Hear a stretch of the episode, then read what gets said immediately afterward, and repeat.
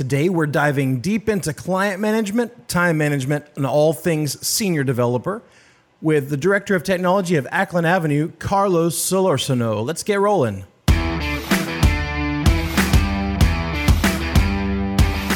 Software runs our world, it's at the center of everything. And you, a passionate software developer, are at the epicenter. The world needs you to be the best you can be. Welcome to the Driven Developer Podcast. I'm your host, Byron Sommardahl. I'm driven to develop and code because coding saved my life. In a few short months, I went from floundering junior to sought after senior and on to architect and eventually CTO. All the things I've learned through the years, I want to give back to you. Join me and a new guest every week as we share the tools and skills you need to become a driven developer and make a more meaningful impact on our world. Hey, everybody. Today I'm here with Carlos Solorzano from Tegucigalpa, Honduras. I, I really appreciate you being with me today. Carlos, uh, you're a good friend. Uh, we've worked together, and I'm really excited about what we are going to talk about today. So uh, before we get moving on uh, with with the content, let's hear about who you are. Introduce yourself, please. Hi, everybody. Well, my name is uh, Carlos Solorzano, like Baron said. Um, I've been doing techno, you know, coding probably since I was ten years old. Um, what got me into programming, for example, was video games.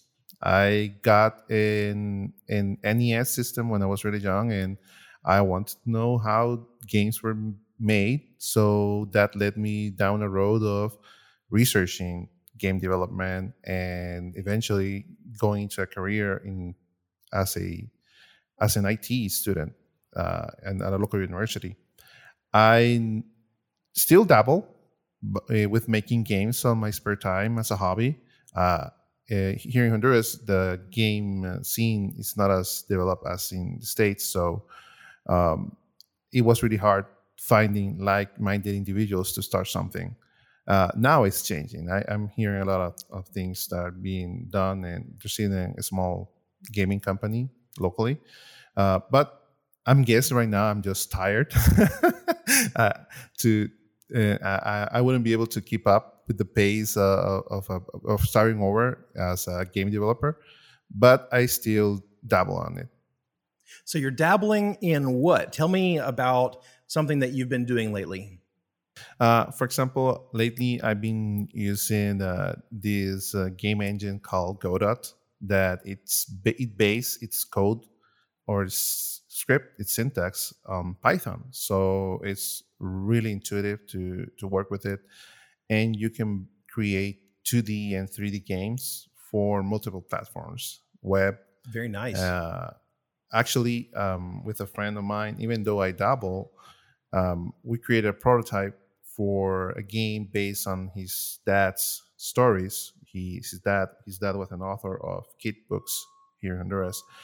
And my friend got uh, qualified to go to to um, germany to showcase the video game uh, as part of the multimedia uh, that he's bringing into the book of his bringing to life his dad's stories. Uh, so my small prototype game is gonna be showcase uh, international level at least. Go Carlos. So uh, what was the tech that you said? It was a Godot or something like Go that. Dot, yeah, Godot. How do you spell that? G O D O T. Go dot. Got it. And and is there a, is there a website? godotengine.org. godotengine.org. If anybody else wants to check that out, that's pretty cool. So it's based on Python. If you've already got Python skills, then you could probably jump right into Godot. You got started pretty early. How early did you get started with programming? Yeah, it should be around 11, 10 to 12 years old. Um, my dad used to bring his computer from work. Uh, he had one of those uh, compact computers, uh, laptop, like one of the some first laptop models. So he used to bring the computer home, and he will just run some games for me because you know I was a kid. I wanted to play games on the computer. But for some reason, he got the source code of the game. He they were in QBasic, he, and whenever he just told me the instructions: go into the game, um, press F5 to run it, and that's it. One day, as before I was before I pressed F5, I started reading the code and seeing what it said.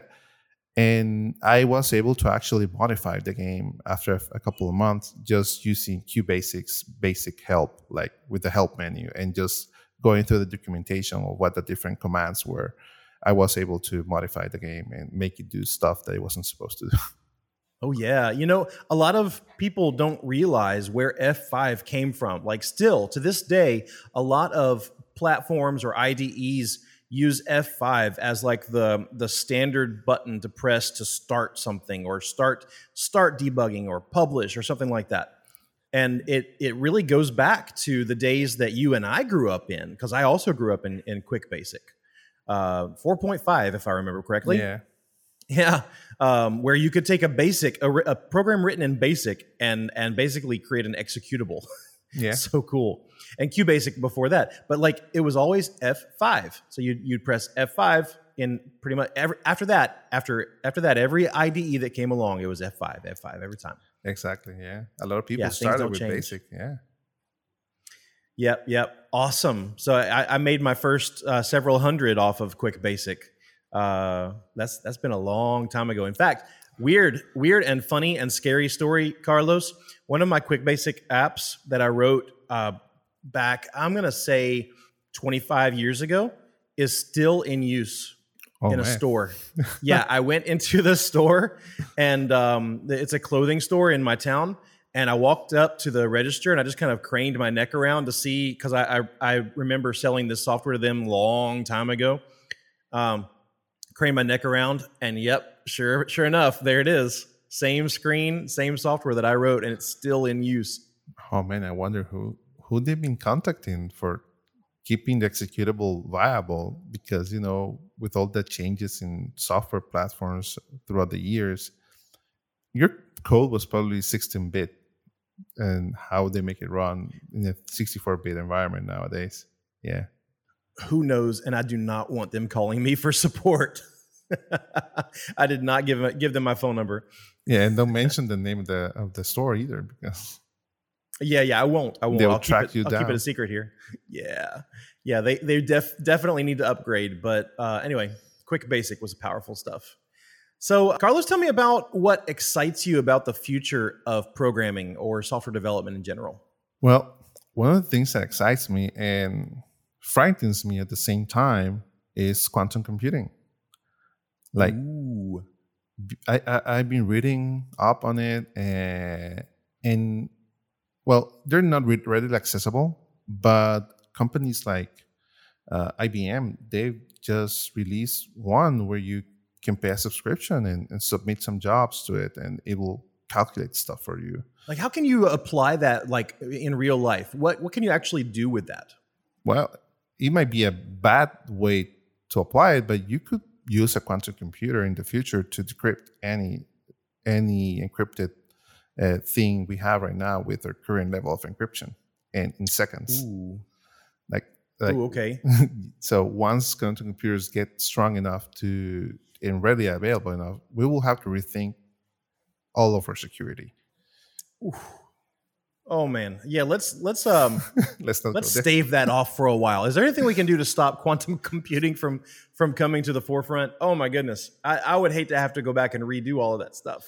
Well, the thing is that with quantum computing, you get quantum communication too, and that's really really neat because that's true wireless communication where you have two pair atoms when one where one does the replicates what the other is doing, no matter where in the universe they're placed. So you could have instant communication from here to the moon, for example, no delays, nor nothing. Oh, yeah. Okay. Yeah, I can I can see that that might uh, that might be a problem for me when somebody's uh, asking me to do something like a chore that I don't want to do, and I'll have no more excuses. Uh, yeah, I won't be able to say I didn't hear it anymore. There's no delay; like you won't be able to fake it. but yeah, from here to the moon, and yeah, that, that sounds that sounds pretty cool. Yeah, right now I think uh, they have successfully tested 40k, 40 kilometers. So it's kind of like a double-edged sword. Then I guess if you um, if you if somebody's breaking into your security using quantum computing, at least you have quantum communication so that you can get some word out to the people that are getting broken into. And and the thing is that if you think about it, you won't have a wire to tap into anymore or stuff like that. You will actually need to have physical access to the machine. Or or uh. but then again, you need to the whole the whole spectrum of technologies that we use right now are going to be rebuilt at some point from scratch due to quantum computing. That's why it's exciting, and at the yeah. same time, it's yeah. By then, mm, by then you and you and I are going to be old and gray, grayer, right? Yeah. yeah. And um, and all all the young developers are going to have to deal with this uh, this amazing, crazy uh, tech that's coming out. So yeah, yeah, that's why this podcast exists because I want to prepare those people to do the the best possible job they could do. So uh, just so that, so that they don't create a world that's unmaintainable. Yeah, exactly. So, all right, confession time.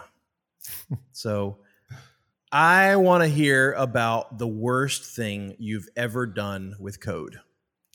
Oh man, well, the worst thing I'd ever done with code was I was working uh, at a local pharmacy chain, and we kept getting this call of support from this specific pharmacy in the middle of nowhere, where the system will just shut down.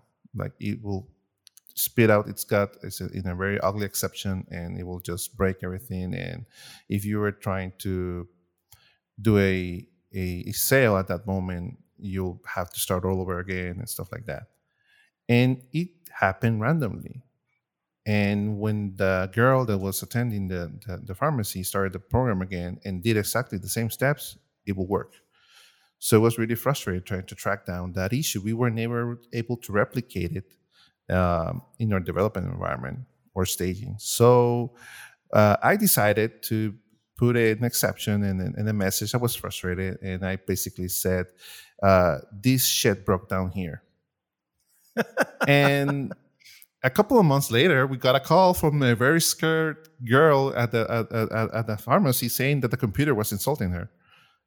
and I, and and I went like, "What did you do? Tell me exactly what you do." And we were able to track down that it was a really weird um, case, we had this um, store procedure, and uh, for some reason, the load balancer was sending some of the requests to an outdated version of of of the of the procedure, and it broke with this uh, with this specific um, medication that had some special considerations in the country.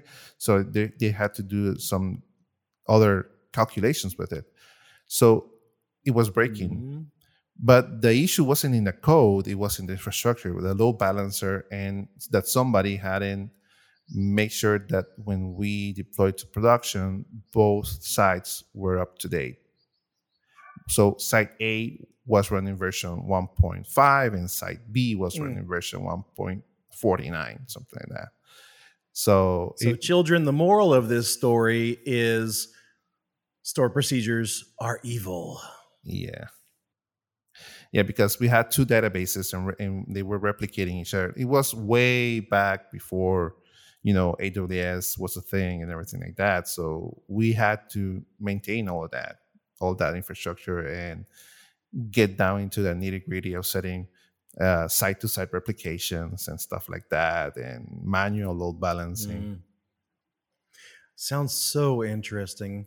You can tell. Uh, I'm, I'm, sure everybody else can tell too how how nice of a guy Carlos is. Since the worst thing, the worst thing he can think of that he's done is putting a, a wordy dirt in, in an exception message. Yeah, yeah, man. So uh, nice, so nice.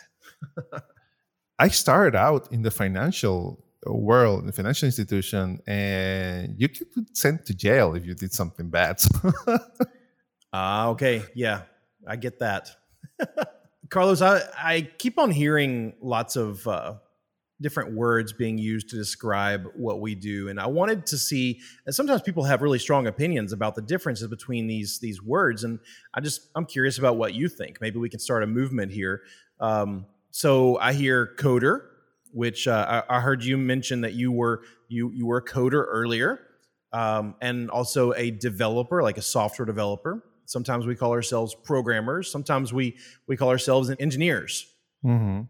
So, what do you like to call yourself, and and what what kind of differences do you think there are in in the meanings of these words? I like to call myself a developer. Um, I think that a coder, you can be a coder without having any type of, you know, formal university education uh, and to be a developer in my mind it's not that you have to have you know a degree but you should know algorithms also not only code and sometimes you get for example in you buy a course how to program python in 10 days and they tell you the syntax, they show you some patterns. But when you're faced with a problem you've never seen before, and you have to come up with an algorithm to solve that problem, having some type of formal education in how to manage memory, arrays, and data structures goes a long way in, in, in making you more effective in coming up with with these algorithms. But at the end of the day, what I'll, what, it, it, what matters is if you can get the job done. Like you can call yourself a programmer, you can call yourself a coder, you can call yourself a developer. If you cannot get the job done and deliver the requirements and give quality to your client, everything else is mute. Like it doesn't matter. So it doesn't matter whether you can code, it doesn't matter whether you like stored procedures or not, it doesn't matter whether you know how to run a database. If you can't deliver solutions to problems, you might as well learn how to deliver pizza because that's really what you should be doing. Exactly. Correct. yeah. Yeah. Well said. So, Carlos, I, I know that that uh, there are lots of problems that we developers face every single day. And some of those problems are better suited for somebody that has more experience because they have certain characteristics about them. Uh, we, a lot of times we call these people senior developers or architects, and and these are the people that we often turn to to solve some of the hardest problems. And I think that it's important that the rest of the developers, maybe we call them junior developers or mid-level developers but anybody that's not senior not that person that's sought out to solve those really high uh, high stake problems the rest of those developers need to be watching for those characteristics so that they can start implementing them. And i really believe that if they understand the goals that they have if they can see clearly what what kind of things they should be shooting for then they can actually start striving for those things and maybe even level up faster than they would have if they just kind of accidentally fall into some new skill or if something just kind of like the stars align and you you you get the experience that that teaches you this skill. So one of the skills that we talked about earlier when we were preparing for the podcast was client management and i know you've got some thoughts to share about client management and so first tell us about what you think a, a senior developer or, or what people should be shooting for to be more senior uh, has to do with client management. Like, don't aren't we developers? Or are, are we developers, or are we uh, client managers? Uh, that's one of the biggest difference between a senior and a junior developer. You can have you can be a really good coder, programmer, like we talk about, and never talk to a client and just have a, a specification sheet that tells you you need to do A, B, and C, and that's fine. But someone had to turn the requirements into that sheet, that A, B, and C. And being able to do that effectively, it's one of the things that sets apart a senior developer because a senior developer not only does not only needs to understand the technology side, the code side, they need to understand the business side. They need to understand the why. Why is the why is this important for the client? Uh, are we doing the best that we can with our time to give the client something that's going to be useful? So that sets apart a really good senior developer from a just a junior or mid. Being able to go into a meeting and, for example, have the board of directors of a company telling you their grievances uh, with the software that they have and they want to rebuild it you need to be able to take that and own it you need to be able to to make yourself a part of the solution you need to make yourself feel as a part of the team and that you're not just working for a client that you're never going to be seeing again. You're working for someone that has an issue then you have the skill set to be able to solve it for them. And you need and you need to be a good steward of that because in the end they are hiring you to to do that. They're hiring you to be able to solve the issue in the most effective way and that will make sure that they can go on to you know bigger business opportunities. Um, you might save people time for example. Like we don't we don't think a lot about one of the things that sets apart also being a good developer is that our work or effort like we spend 100 plus hours working on a feature but that time if it was well directed towards the biggest issues of a client it can save them weeks of work like, for example, your 100 hours now saves 20 people something that took them one week to complete. They can do it in five minutes now. So that type of things is some of the things that always amaze me of the things that we do. We create solutions out of thin air. That's that's why I, I love being a, a, a software developer because we're in this role where we can create stuff and yeah, stuff. We defy that, physics. Exactly. Like we can definitely make things faster and shorter for people and automate a lot of stuff. Yeah, so there's this this saying in the United States that is an ounce of prevention is worth a pound of cure. And I think that same principle can be applied to our our development processes. I think a, to me a senior developer is somebody that is really able to use that ounce of prevention, aka communication with the client, and really getting to the the motivation of what they want out of the software, the motivation behind why they want this change. And if we can we can really take advantage of that ounce of prevention, that communication and preparation before we start actually developing, we won't need uh, quite so much development time. But then I, one thing I see a lot of juniors do is they won't take advantage of that that communication and like asking questions of the of the product owner of the the, the whoever is is uh, is running the, the product side they won't take advantage of that time and they might spend twice as long developing something and maybe they're developing the wrong thing or maybe they develop it in the wrong way that doesn't that doesn't uh, express what the client really wanted and then it ends up being a pound of cure instead of uh, instead of much less. Yeah, one of the biggest advices you can give a junior developer is to uh, leave the hubris behind. Like, uh, be humble. People are in the position of being a lead developer, product owner, because they walked a, path that got them to that point. And one of the things that sets apart a senior from a junior developer, for example, is the amount of error messages they've solved in the past. Like, yeah, probably like when, have they found Carlos yeah. Famous wordy dirt exception yeah, message, and do exactly. they know how to fix it? exactly, exactly. So, don't be afraid of ask to ask for help. Um,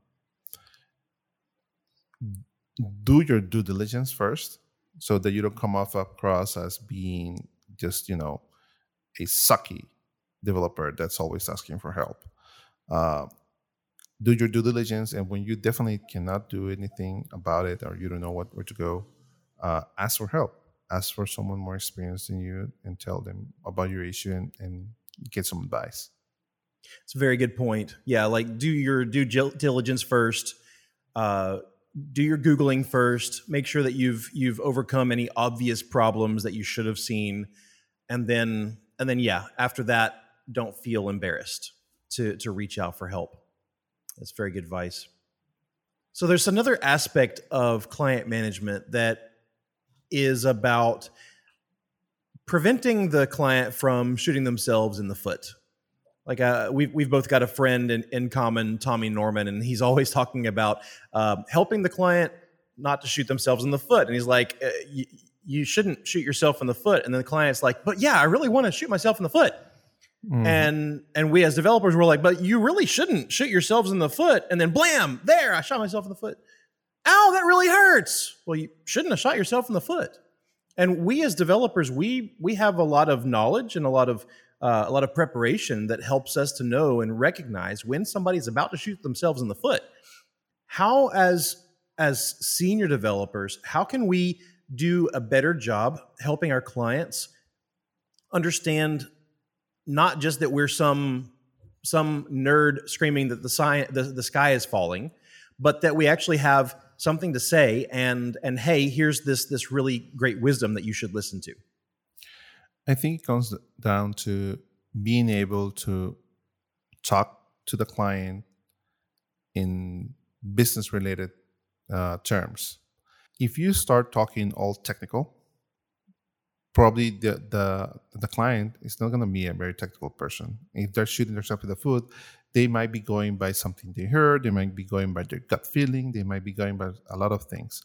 So being able to talk to people at a level that transmits to them that you understand their business and you understand what they want to do, but they can see that you're trying to look out for their best interest and and you explain to them the risks associated with what they want to do and how it could hurt them in the future in the long run i found out that that's one of the best things we, can do is dial down the technicalities and talk to people like they're people and and talk to them in their own language.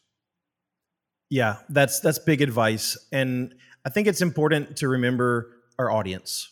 You know, if we're talking to a bunch of developers, of course, lay it on them thick, give them all the technical details because that's what they want. But I've noticed, and you probably noticed the same thing, that that non-technical business people they don't really have time for all the little technical nitty gritty details. What they really want is to feel confident that you and I are going to solve their problem. And they need just enough communication and information to help them build that confidence, right? Or is it more that they that they need from us? Yeah, they need to be sure that you're looking out for their best interest. They need to feel that. They need to feel that you're not just selling them snake oil, uh, just trying to close a deal and make some quick money they need to make they need to you mean you need to make them feel like you're a partner to them not just a another provider right right so let's turn our attention to us as developers and less about clients. So there's this thing about time management and i know that it's famous that that senior developers have this thing down called time management. For some reason somehow we've just magically got this ability and and maybe juniors are still working on this. And it's kind of like one of the hallmarks of a senior developer is that you're excellent with time management. What does that mean well for me being good at time management is being able to get done with the tough stuff first and the, the things that are going to give you the better return of your time investment like you could have 10 tasks and you can complete nine of them. But those nine that you completed, they were probably lower priority or they didn't solve a major issue that you just don't want to address right now because you're afraid of it, you don't know how to solve it, any any reason. So you could pat yourself in the back and tell yourself, "Hey, I finished 9 of my 10 tasks." But if you look at the results, you didn't accomplish a lot because the one task that you needed to, to complete was the one that you didn't. And that's when you start procrastinating. And that's where you start getting yourself, digging yourself into a very deep hole with delivering, uh, you know, a, a, feature or something like that. Uh, so don't be afraid to tackle the, and it sounds like common sense, but we've all seen that sometimes we don't have common sense. So if you take your your your if you take your task and what you need to do and you prioritize them on which ones are going to give you a better return of your time investment like you're going to solve some big issue start those first. Uh, i really like this book by brian tracy that's called eat that frog. One of the things that it says is that imagine that every time, every day you wake up, the first thing you need to do after waking up is eating a live frog Blech. and swallowing a live. Yeah.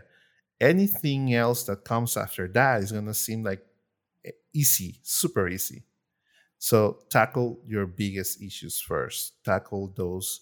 And eventually, by doing this, over and over again, you will start to be able to identify those and you'll be considered as a good time manager because you tackle your biggest issues first and then you have all the time to tackle the easier ones later and since they're easier you could finish them in a time frame that allows you to deliver consistently uh, upon you know with a good rate of delivery. It's time for you to take control. Hey, Byron here, coming at you from a different place and time to put a pause to this podcast and call attention to something really important. You've probably thought at times that it's really hard to get traction in your own learning and growth as a software developer. You should join the Dev Amplifier, the mastery growth system for software developers. In the Dev Amplifier, you'll receive weekly coaching and quests and assessments and check ins, all designed to help you grow from whatever level you're at as a software developer to the next level and amplify your career. It's only $83 a month, so stop everything else that you're doing right now. Pause this podcast and head over to my website to sign up for the Dev Amplifier right now. It'll be the best decision you make all day. Now, let's get back to the Driven Developer podcast. So, what do you think about this concept of T-shaped developers, where where you've got like a wide breadth of of knowledge, but then you're you've got a specialization where you're trying to go really deep? Yeah. So I think nowadays is critical that we know a little bit about not just our specific stack, we should also know about DevOps, infrastructure as a code, at least a general overview of it, because we're no longer working on the same environment like you and I grew up, Byron, where we had, you know, mainframe computers and everything was in house. Now with the cloud, cloud computing, you need to be able to interact in this environment and you need to be able to talk about it and and you need to be able to deploy your code to some of these these places. You might have a team dedicated to that mm. but if you knew something about it you could talk to that team and have a better interaction get through issues faster. Right. These these days we can't get by with just uh, with just a little bit of or one section of knowledge. We can't just have a specialization. We've also got to have our hands in a lot of other things. I mean, like especially with web programming, which is one of the most prevalent forms right now, you've got to be a front end developer, even even if you are primarily in the back end. You've got to be able to program. You got to be able to be effective in React or Vue or or Angular, and you're, you've got to be able to work in the back end. And so if you're a front end developer, maybe your specialization is in front end, you've also got to be able to work in the back or else you're going to get stuck and you're going to you're going to be less effective as a developer. You've, yeah. you've even got to have some database chops. Like you can't get by with just with with just being able to do select statements. You've got to be able to to go beyond that, right? Yeah, you should be, uh, and that will make you more marketable. That will make you a more rounded developer all around.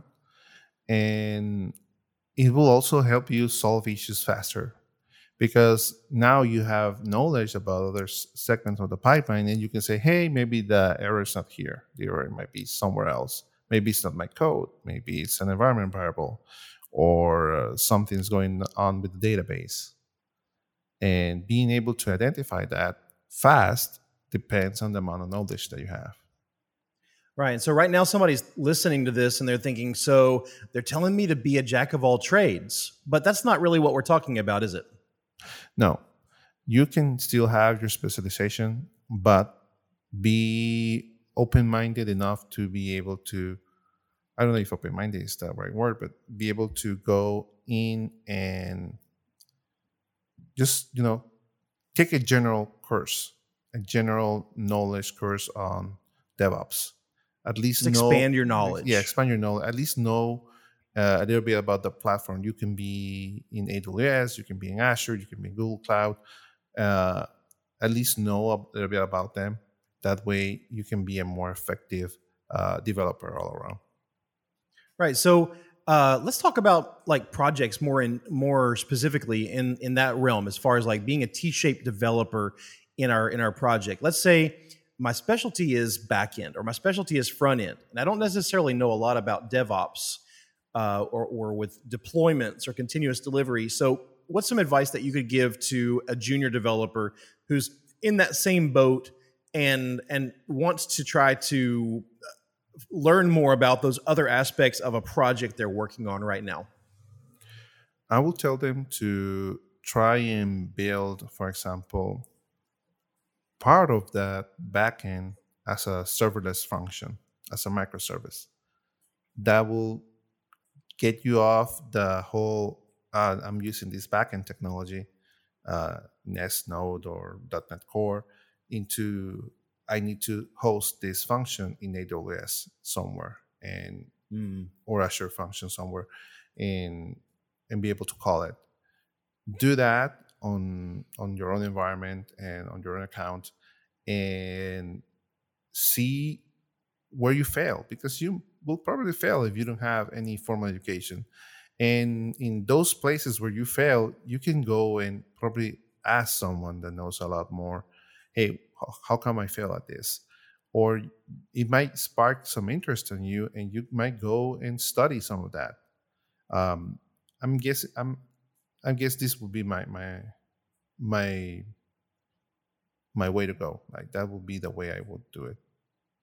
Yeah, and I would add to that that uh, maybe you can, if you have a person that's designated as like the DevOps person on your project, maybe you could even like spend some time with them and give let them give you a tour of how how their position, their job job position or title or whatever impacts your project. So they might take you into some of the some of the build scripts and explain to you how this or that works. Yeah. And then you might be thinking, okay, wow, now I, now I understand how how my my TypeScript code in the front end ends up being deployed to Amazon S3. And so, uh, yeah, I, I, would reach out to other teammates if it's not DevOps. Maybe it's your database is your your very weak spot. Maybe you have no clue how to optimize a query, or you have no clue how to do a complicated join or an aggregate and so you you might reach out to your DBA in your company or on your team and let them explain to you how how they help you be more successful. Yeah, correct. So, Carlos, what do you wish developers would just get better at? Refactoring. Tell me about that. Like sometimes you build a function, it just works, but you don't clean it up and mm. then you do that one too many times and all of a sudden you have a very big code base that's unmaintainable and you probably have copy and paste code all over the place. Uh, and if you took the time to do refactoring and do it correctly it will make your life so much easier and the life of the people that are doing the code reviews for you so much easier. Uh, and just overall you, your code will be a better quality so you mentioned unmaintainable and i think maintainability or unmaintainability is kind of it, it's a it's a it's a cloudy word for some. It's hard to hard to get your mind around what does it mean to be unmaintainable. So what is your definition? So my definition of, of unmaintainable is when you modify a feature and all of a sudden because of the way things were copy and pasted or the way things were tied up you make a bug or a hole in another place of the code. And you start working in this you know fireman way where you're just you know patching up fires or, or you're you're putting out different fires that you're starting yourself because your code was built in such a way that it's really really difficult to dedicate time to your actual features that you're working on. So code you make code code so you make a change in one place and it breaks things in other parts of your code. Yeah, exactly. Probably also makes things pretty difficult for other developers. So or even yourself 6 months from now to be able to come back to some code that is is uh, not not written with care and and that probably causes a problem for other developers too. I've I've sensed that as as part of uh, unmaintainability also. Definitely. And uh, refactoring takes a lot care of a lot of that part of, of that issues. So, have you ever heard of the Boy Scout rule? Uh, I think I have, but I, I don't ask me to tell it right now. I don't know it by heart. Well, I was a Boy Scout. I I doubt you were a Boy Scout. I was a chubby kid. I didn't want to go, you know, walking around the you woods. Don't, you don't want to go camping. Yeah, exactly. well, okay. So the Boy Scout rule is um, leave things better than you found them. So whenever we would go out into the woods camping, we were supposed to find some way to leave the campsite better than the way we found it, which is which is way better than than leaving it worse because typically like us as kids we would go camping and we'd leave our candy wrappers everywhere and we would leave things broken and we would um, just you know it, it, we we would if we if we're left to our own devices we would not leave things better or even equal. We would leave things worse. That's just human nature. That's that's how we normally do things. And so the boy scout rule in in computing or software development is trying to do the same thing because just left to our own devices, we developers are messy. We're just regular human beings and we are messy people. And we're going to leave things in a worse state than we found them. And so the Boy Scout rule just means hey, leave that code a little better in some way, any way at all, a little better than the way you found it. And it's hard to, and it goes back to refactoring, like yeah. you said this is something that we as developers just in general need to get better at is leaving things better than the way we found them. Refactoring not like huge major refactoring uh, processes that take months or weeks to complete. Not not the kind of refactoring that project managers hate because they it throws the whole timetable off. Just refactoring that is uh, small little bits along the way so yeah. that we don't create massive messes. Yeah refactor as you go. Like be able to do that consistently and eventually you will never need one of those major refactors. Exactly. So if, if you could give one piece of advice to the world's junior developers what would it be? To fail fast don't be afraid to test mm-hmm. stuff because a lot of developers they're afraid to write a line of code and, and and and have it fail. Like i don't know why it's not like the computer's gonna explode or kill you. It's try try something. Try write that line of code that you're not sure of, and if it fails, it fails, and now you know that that didn't work. or maybe it didn't fail, but it didn't give you the solution that you wanted. So uh, if you do that consistently, you will get better at it, and you'll have seen a lot more error messages. So you'll improve uh, way faster than the guys that just try to get a perfect solution on the first try. Have you ever thought about applying the fail fast principle to actually writing a function? Yeah. How do you think that could be applied to writing a function? You can use uh, TDD to do that. Hey, tell me about that. What is this thing, TDD? TDD is test driven development. That's when you write a test for code that doesn't exist yet, but you know what the code should do. So you write a test and then you write the code and you make it fail on purpose because you Why would you do that? That seems. I mean, I, I understand fail fast, but fail on purpose. Eh, you do that because that way you are making sure that you can also know when the code is failing and it's failing for the right reasons, not just because you forgot a semicolon somewhere. And yeah. and then you make your test pass. You modify your code to make your test pass with the least amount of effort. Like you just write enough code to have the test pass.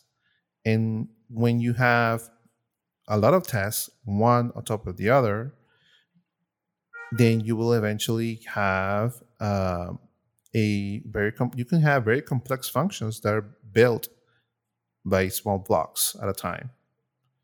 And that if you try to build it on from the onset due to its complexity you will probably lose more time going over many many iterations of that function than doing it by TDD where you add a small piece of the of the complexity at a time. And that's and at the end you have like uh, two benefits. Your function is working as it should and now you have a test suite that will all you can you can run at any moment to see if any changes you've introduced in your code in the future have broken anything in your functions. And being able to have that at the development level and not wait for a qa to find your problem down the road makes you a better developer Yeah, yeah, I totally agree. Totally agree. Um, another way that we can uh, help help our functions to fail faster, or just our code in general, is I don't know if this is like a a, a an established senior developer principle, but like I like to have my functions actually uh, fail fast in that if I can discover that there's an, an exception or or a reason to to exit early or whatever, I'll put that at the top of my function. Like I actually want my function itself to fail fast. I don't want it to to keep on executing if there's if there's something that that happened that wasn't supposed to happen or some input was was missing or whatever. So as soon as I find a reason to fail, boom, I send it right out. yeah So, Carlos, tell me about some things that you see really great developers doing. What are their hallmarks or their their their their milestones that they've passed or their behaviors? What are what are things that great developers do?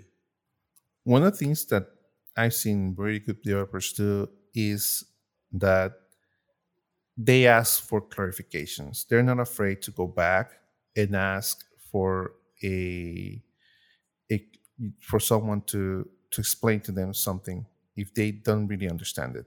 That uh, they just don't assume. They don't assume anything. Like they try to get a real clear picture of what it is the work that they're going to be doing and what is expected of it.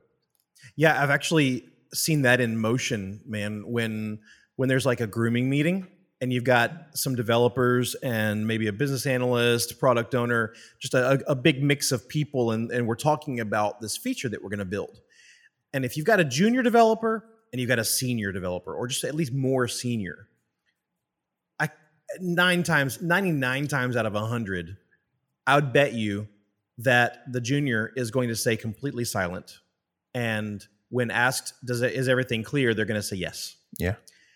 And the more experienced developer is actually going to find a way to ask a question, to clarify, to dig in, to to get more more uh, more context about the problem that they're solving. And you, it seems counterintuitive. Like you'd think that the person asking questions is asking questions because they they're they're not they're not smart enough. They are uh, maybe incompetent in some way.